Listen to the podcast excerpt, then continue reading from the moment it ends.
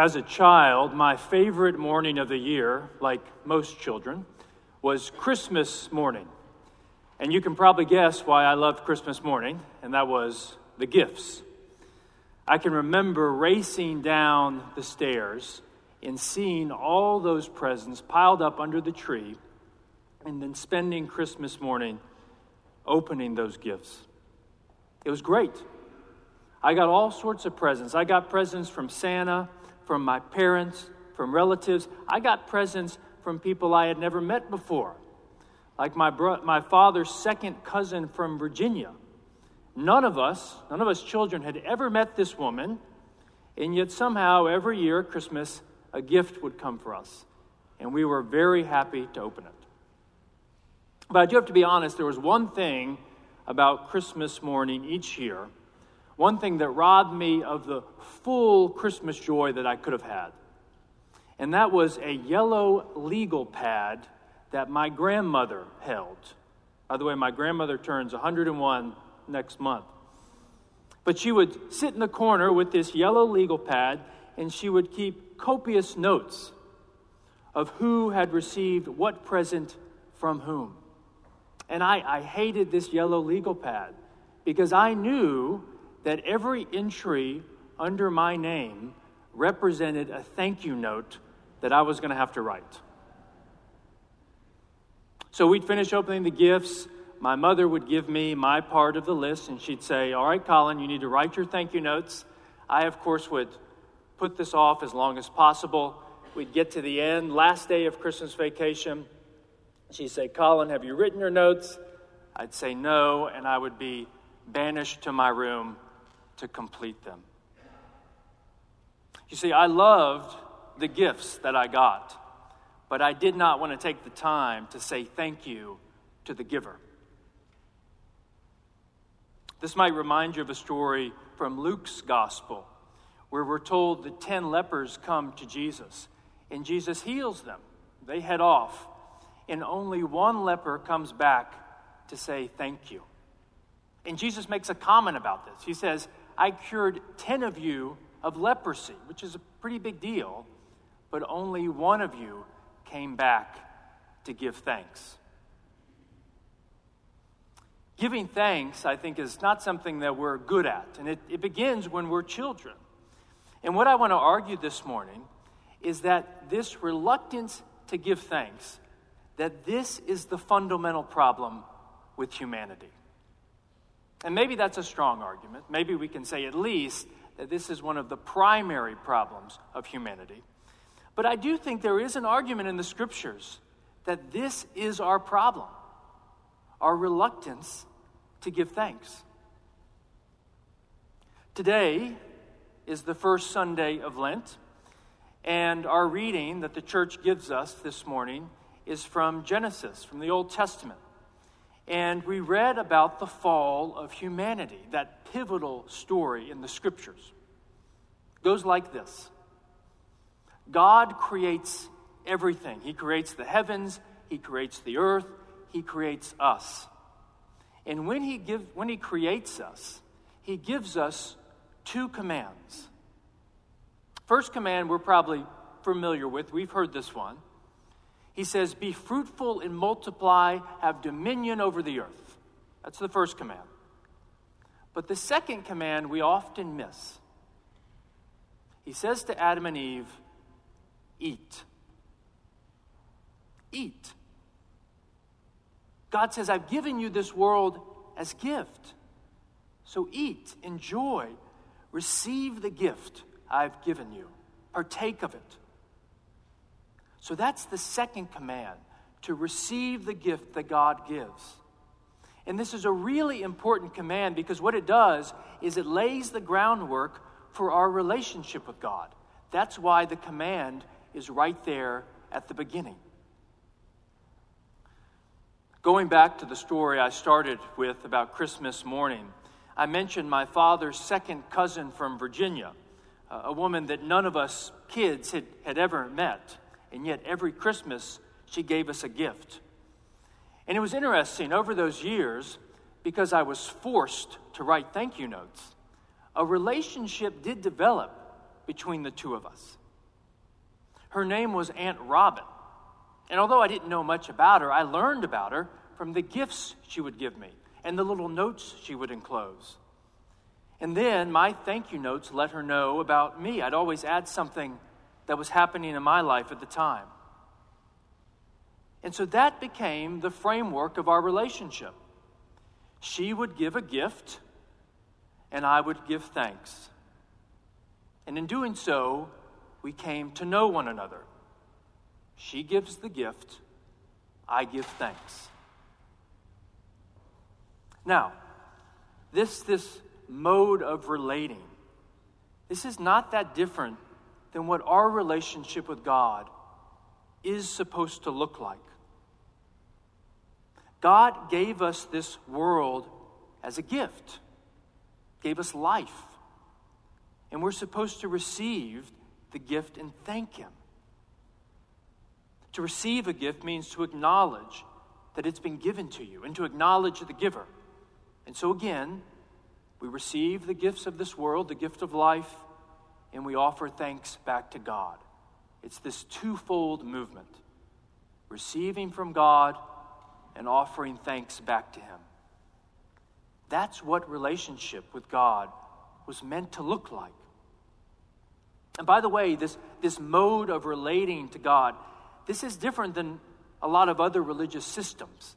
A lot of religious thought says that we need to escape the world. The world is bad, it, it drags us down matter versus spirit. But in the scriptures, that's not what we are told. We are told that the world was given to us to be the means for communion with God. That's important. We commune with God through the world.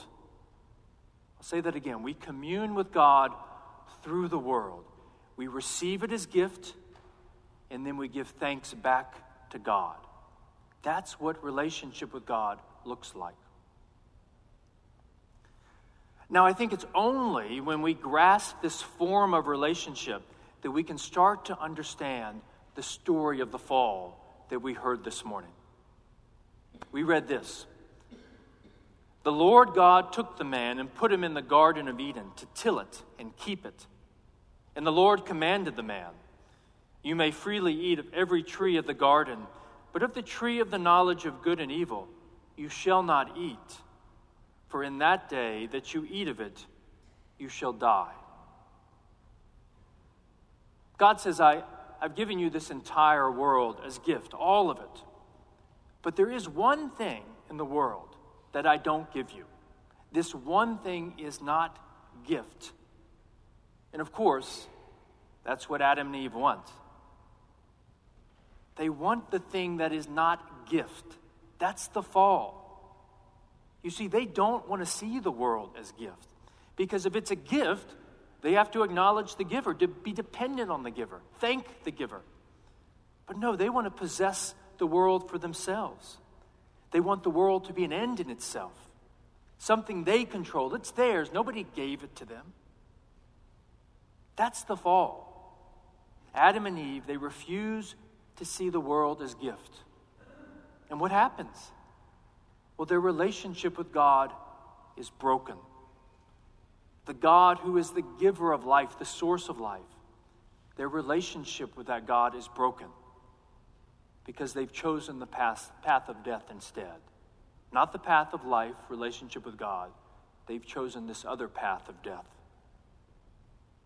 And we can say, you know, this relationship with God isn't broken because God is mad at them, because God wants to punish them. No, it's broken because remember the form of the relationship. We're supposed to receive the gift of the world and give thanks, that twofold movement. But when they don't receive the world as gift, the relationship is broken. It doesn't function. I want to read to you a passage from a writer named Alexander Schmemann, really important thinker of the 20th century, died in the early 80s.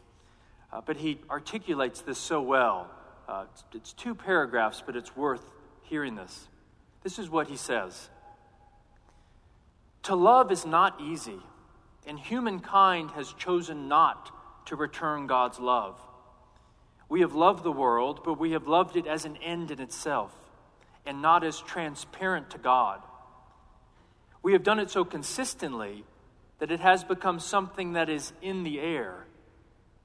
It seems natural to us to experience the world as opaque and not shot through with the presence of God. It seems natural not to live a life of thanksgiving for God's gift of this world. The world is a fallen world because it has fallen away from the awareness that God is all in all. This disregard for God is the original sin that haunts the world. Our natural dependence upon the world was intended to be transformed constantly in communion with God, the God who is the source of true life. I'll read that again. Our natural dependence upon the world was intended to be transformed constantly into communion with God, the God who is the source of true life. And then he ends by speaking of the fall. He says, The fruit of the one tree, whatever else it may signify, was unlike every other fruit in the garden. It was not offered as a gift to man, not given, not blessed by God. It was food whose eating was condemned to be communion with itself alone and not with God. It is the image of the world loved for itself, and eating it is the image of life understood as an end in itself. that's a powerful statement about the fall of man. All right, so let's, let's now turn to us and what we're doing here today. Every week, in fact, every day here at St. George's, we celebrate Eucharist. The Eucharist is the primary act of the church. It, it's what gives shape to our life, it defines us. And we do it almost every time we gather to worship. We make Eucharist. Now, here's a question Do you remember or do you know what the word Eucharist means? Well, the word means thanksgiving.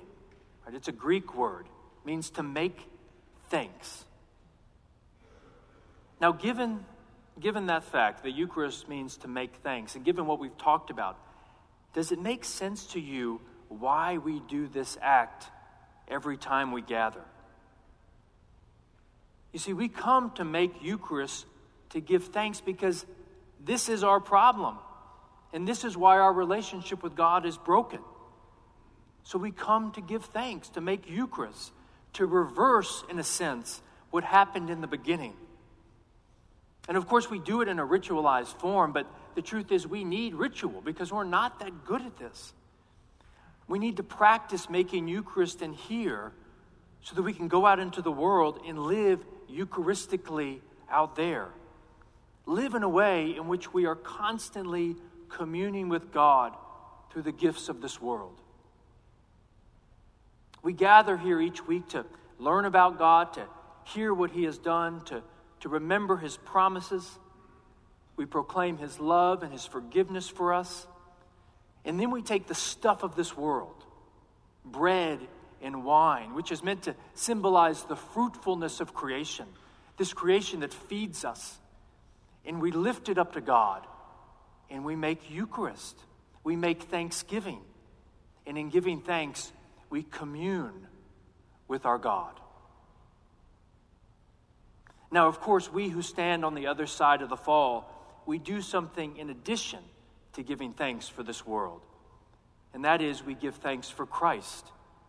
We do this in Christ and in remembrance of Him because Christ is also a gift. The great gift. The New Testament talks about Christ as the free gift. Because in Christ, this life of thanksgiving, this life of Eucharist, was given back to us in Him, we are able to live this way again.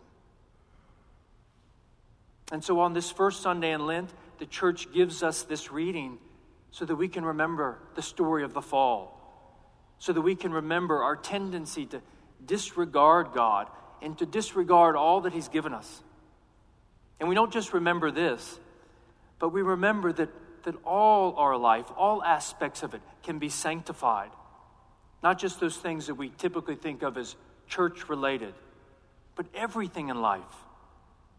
That there is a joy which is simply had by appreciating it and accepting all that God has given us, by giving thanks in Christ, and by making Eucharist at all times to our God. Amen.